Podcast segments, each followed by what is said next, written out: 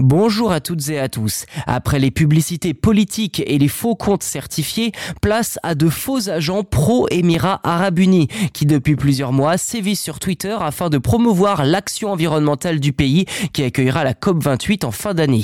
À ce jour, plus de cent profils Twitter ont été identifiés, notamment par le Climate Action Against Disinformation, C A A D, un collectif d'organisations non gouvernementales luttant contre la désinformation sur le changement climatique.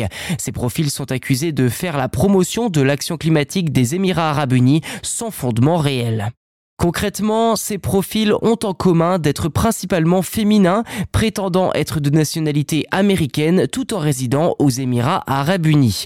Leurs photos de profil proviendraient de banques d'images ou auraient été générées par l'intelligence artificielle. Et d'après Diego Pacheco, chercheur en informatique à l'université d'Exeter en Angleterre, ces profils étaient d'autant plus inauthentiques que les biographies changeaient fréquemment dès qu'ils étaient signalés.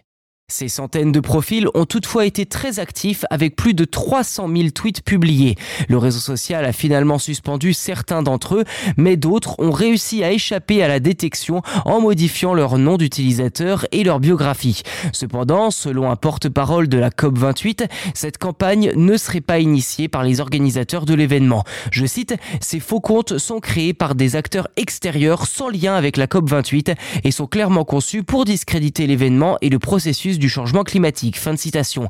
Reste à savoir dans quel but réel une telle campagne a été mise en place, étant donné que l'Arabie Saoudite n'est pas considérée non plus comme le pays faisant le plus d'efforts pour la planète. Voilà pour cet épisode, n'hésitez pas à vous abonner au podcast si ce n'est pas déjà fait sur votre plateforme d'écoute préférée, c'est gratuit. En plus, cela vous permet d'être les premiers informés lors de la sortie des futurs numéros et c'est un coup de boost énorme pour nous aider à garder une qualité optimale dans ce podcast. En tout cas, on l'espère. Merci encore de votre fidélité et à très vite.